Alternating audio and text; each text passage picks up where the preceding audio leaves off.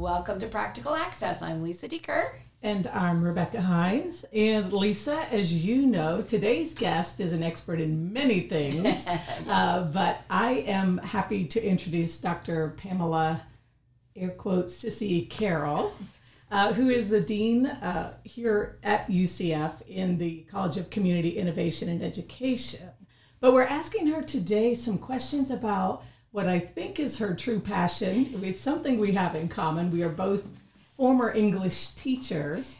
And so we thought we'd try to get Dr. Carroll down off of the high perch and ask her, you know, Dr. Carroll, thinking back to your days as a teacher, I know one of your passions is to help those kids who may be at disadvantages economically, and other societal factors. You know, what can we do? That's our topic today. What can we do for those kids who are coming to school, whether they're little kids, whether they're coming to your middle school class? What's the first thing we need to think about in terms of kids who are coming from backgrounds that might have disadvantage? Well, thank you for inviting me to chat with you two wonderful colleagues and educators. First of all, you know, when kids come into our classrooms, the first thing we have to do is understand what they bring with them, not what they don't have. So we have to think about the opportunities to interact with them. And children, whether they're elementary, middle school, or high school kids, they bring stories with them. Some stories we want them to keep bottled up because they aren't particularly appropriate maybe for sharing in school. But if we can get them to tell stories, to share stories verbally, and then to begin to write stories, to exchange stories with each other, we can really begin to build literacy skills that way. So even if they are children who are among the over 6,200 in Orange County last year who were living in homelessness, or the almost 10,000 if you include then Osceola County who are living in homelessness, for instance. And they may not come with new clothes or clean clothes or having had breakfast until they get to school. They can come with stories. They can come with imagination. They can come with other people's ideas to share. So we take advantage of that. We can talk to them and we can listen to them to show them that their ideas matter. And so even if a lesson that a middle school student taught me is that even if they don't have the ability to use academic language or to spell very well, they still have ideas that they need to get out. So sometimes we just have to sit and listen to them and help them articulate their ideas, help them form their stories, write it down for them, and help them shape those ideas. I love it. I love it. Well, I think, you know, my own mother was a librarian, so I felt very blessed that books were not only in my life, but I could get them for free all the time. You know, the library is such a gift. And I know your passion has been on our downtown campus to really bring life to many of those students that you just mentioned that you care so deeply about. So I wanted to kind of go with the parent role. So I'm a parent. I have maybe limited choices of books. We do know the library is free and available, but that also takes ability to go get a library card. But I have a book. What's your first advice to parents who are trying to shape literacy in their child? Like, where do they start? What are some things that they should be doing at home? And especially some of those parents that maybe don't have the background and maybe say, I don't know, I'm not the best reader myself. How do I help my child? You know, one thing that I think it's natural for us to assume is that parents are readers, that they know how to read. So if we start there and assume that a child and a parent can read together, we've got a real plus, that maybe the parent reads a page and then the child reads a couple of sentences and the parent reads some more and the child reads some. So it's that kind of back and forth. It takes time and it takes a parent sitting down with the child and putting away the dishes or the sweeping or or the television or the cell phone. But that's the way that both the literacy skills develop. The parent can, read a paragraph and then ask the child what's going on in the story. So comprehension begins to develop and is checked. And then the child can read a little and the parent can ask, so what's going on? So it's that kind of back and forth. And eventually the parent can ask the child to talk about how the story is growing. So it's really talking about plot development and character development and those kinds of things. You could ask the child to do things like draw what's happening in the story, those kinds of literacy skills that aren't using written words, but are using other methods of demonstrating what they understand. One thing that a researcher at University of Texas Austin is encouraging is that pre-service teachers who are working in communities with adults who are learning English, for instance, might work in groups with adults, and the pre-service teacher would read a book, and the adults who might be speakers of English would read the same book, but in Spanish. So maybe, for instance, A House on Mango Street by Sandra Cisneros. And so wouldn't that be great to have a group of pre-service teachers who are reading that book, and they'll read the first chapter, and then a parent who is a native speaker of Spanish reads it in Spanish. So their home language is valued in that exchange, but then they get to talk about the book across languages. Love it. Sissy, yeah. I think that's a great example, and you segued nicely into the teacher part, which I was about to ask about. But from my experience in working both as an English teacher first, and then later as a teacher of kids with disabilities, especially kids with emotional and behavioral disorders, you mentioned early on this idea of stories and storytelling. I think some teachers feel a little uncomfortable with the stories they hear, which you also mentioned. But what advice would you have for teachers who are like, oh, that really resonates. I want to hear the stories, but I don't know when to say, oh, that's too much of a story. So how, as a teacher, do I encourage storytelling, but keep some parameters in which I feel comfortable? Yeah, one thing that I personally have found useful is to kind of build an assignment with a fence around it. Kind of, give them a yard, but build a fence around that yard so they can play in it. So you might say, in today's classroom, because really in the U.S., more children have cell phones than they have plumbing in their houses. So if the children wanted to go out and take pictures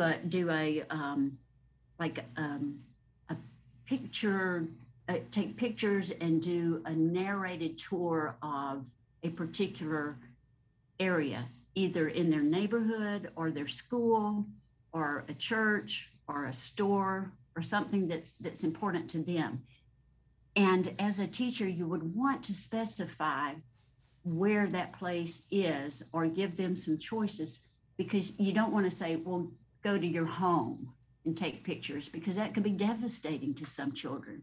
They may not have a home, for one thing, or they could have a home that would be an embarrassment to them.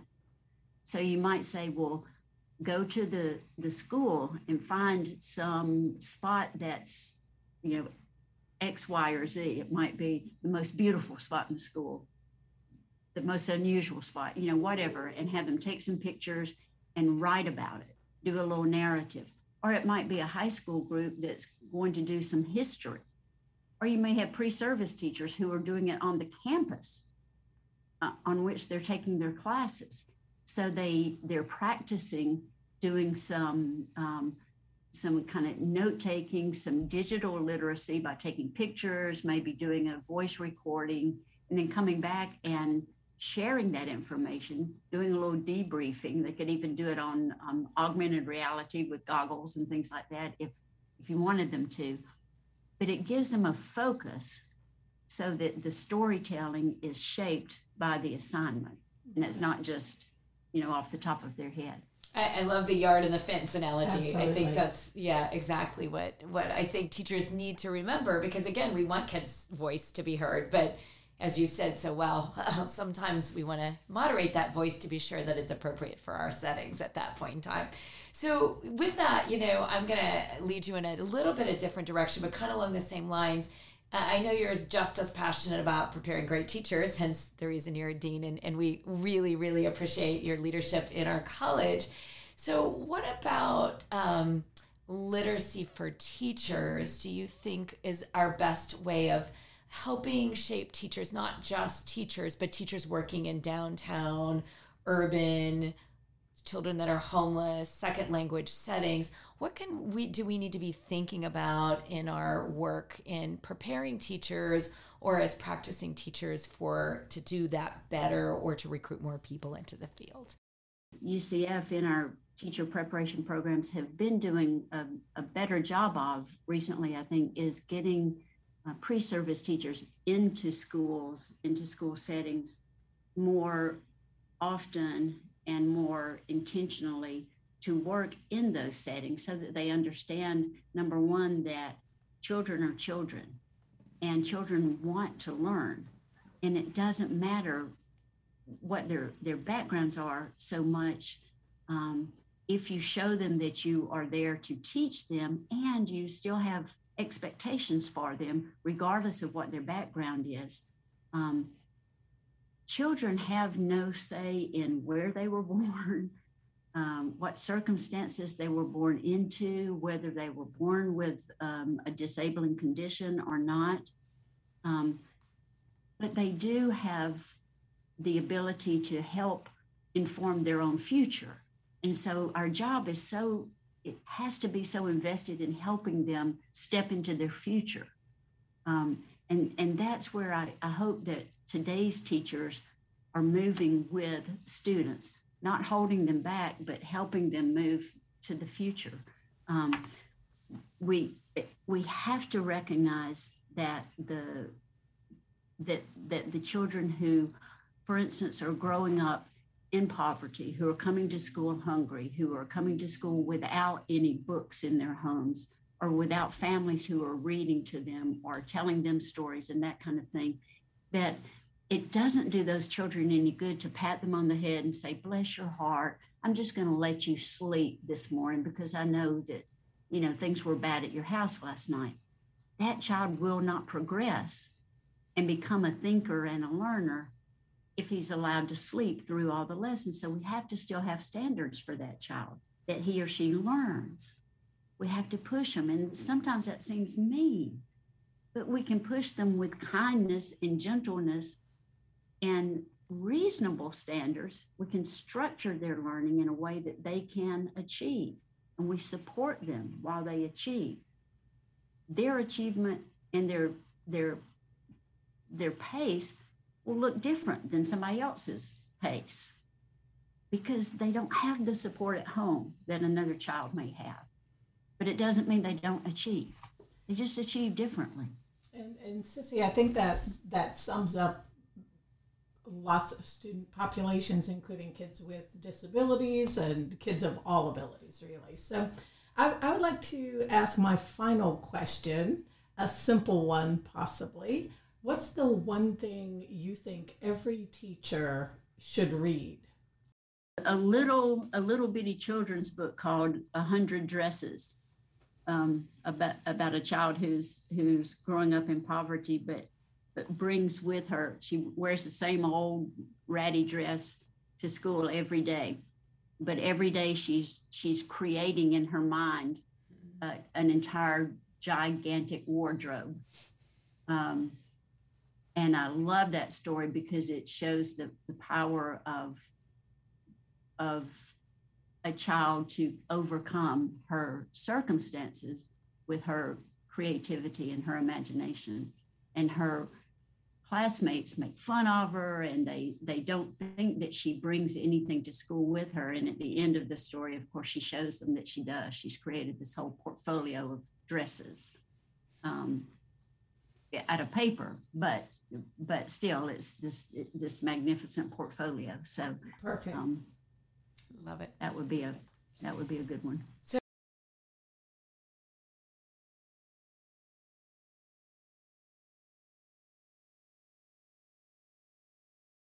we've been influenced by siblings and in our journey. And I just wondered if you were comfortable and would be willing to share with us not only your journey, but how that's changed your trajectory as a teacher. Because I think often people don't understand teaching isn't, it's just not an aid. It just doesn't naturally happen, that lots of life journeys and different pathways. Do you mind sharing any of that with us just to help our listeners understand kind of the influence of being a sibling and the pathway that's had influence on you in life? Yeah, I'm happy to.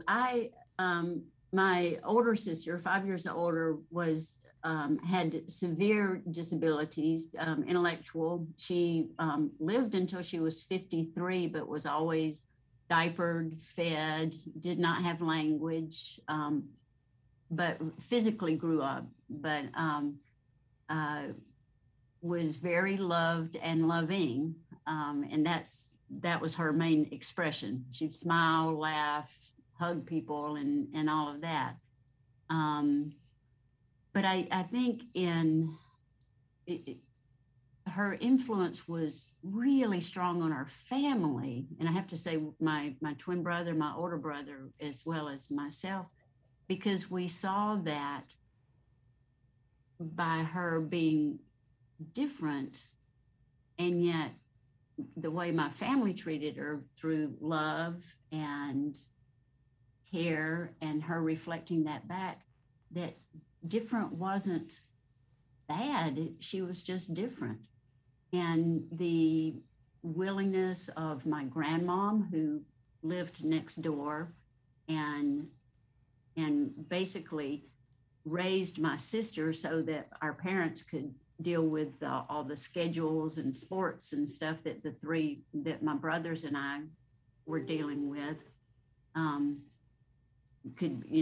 mom could manage all of that while my sister was at my grandmom's house. It really kind of taught me that you respect people for what they have and what they're able to bring and show you. And she showed me love.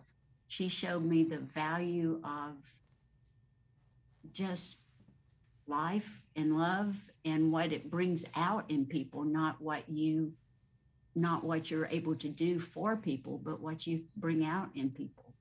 And I think that really has shaped me. People will say, well, why weren't you an exceptional ed teacher? Then your sister was so handicapped. And I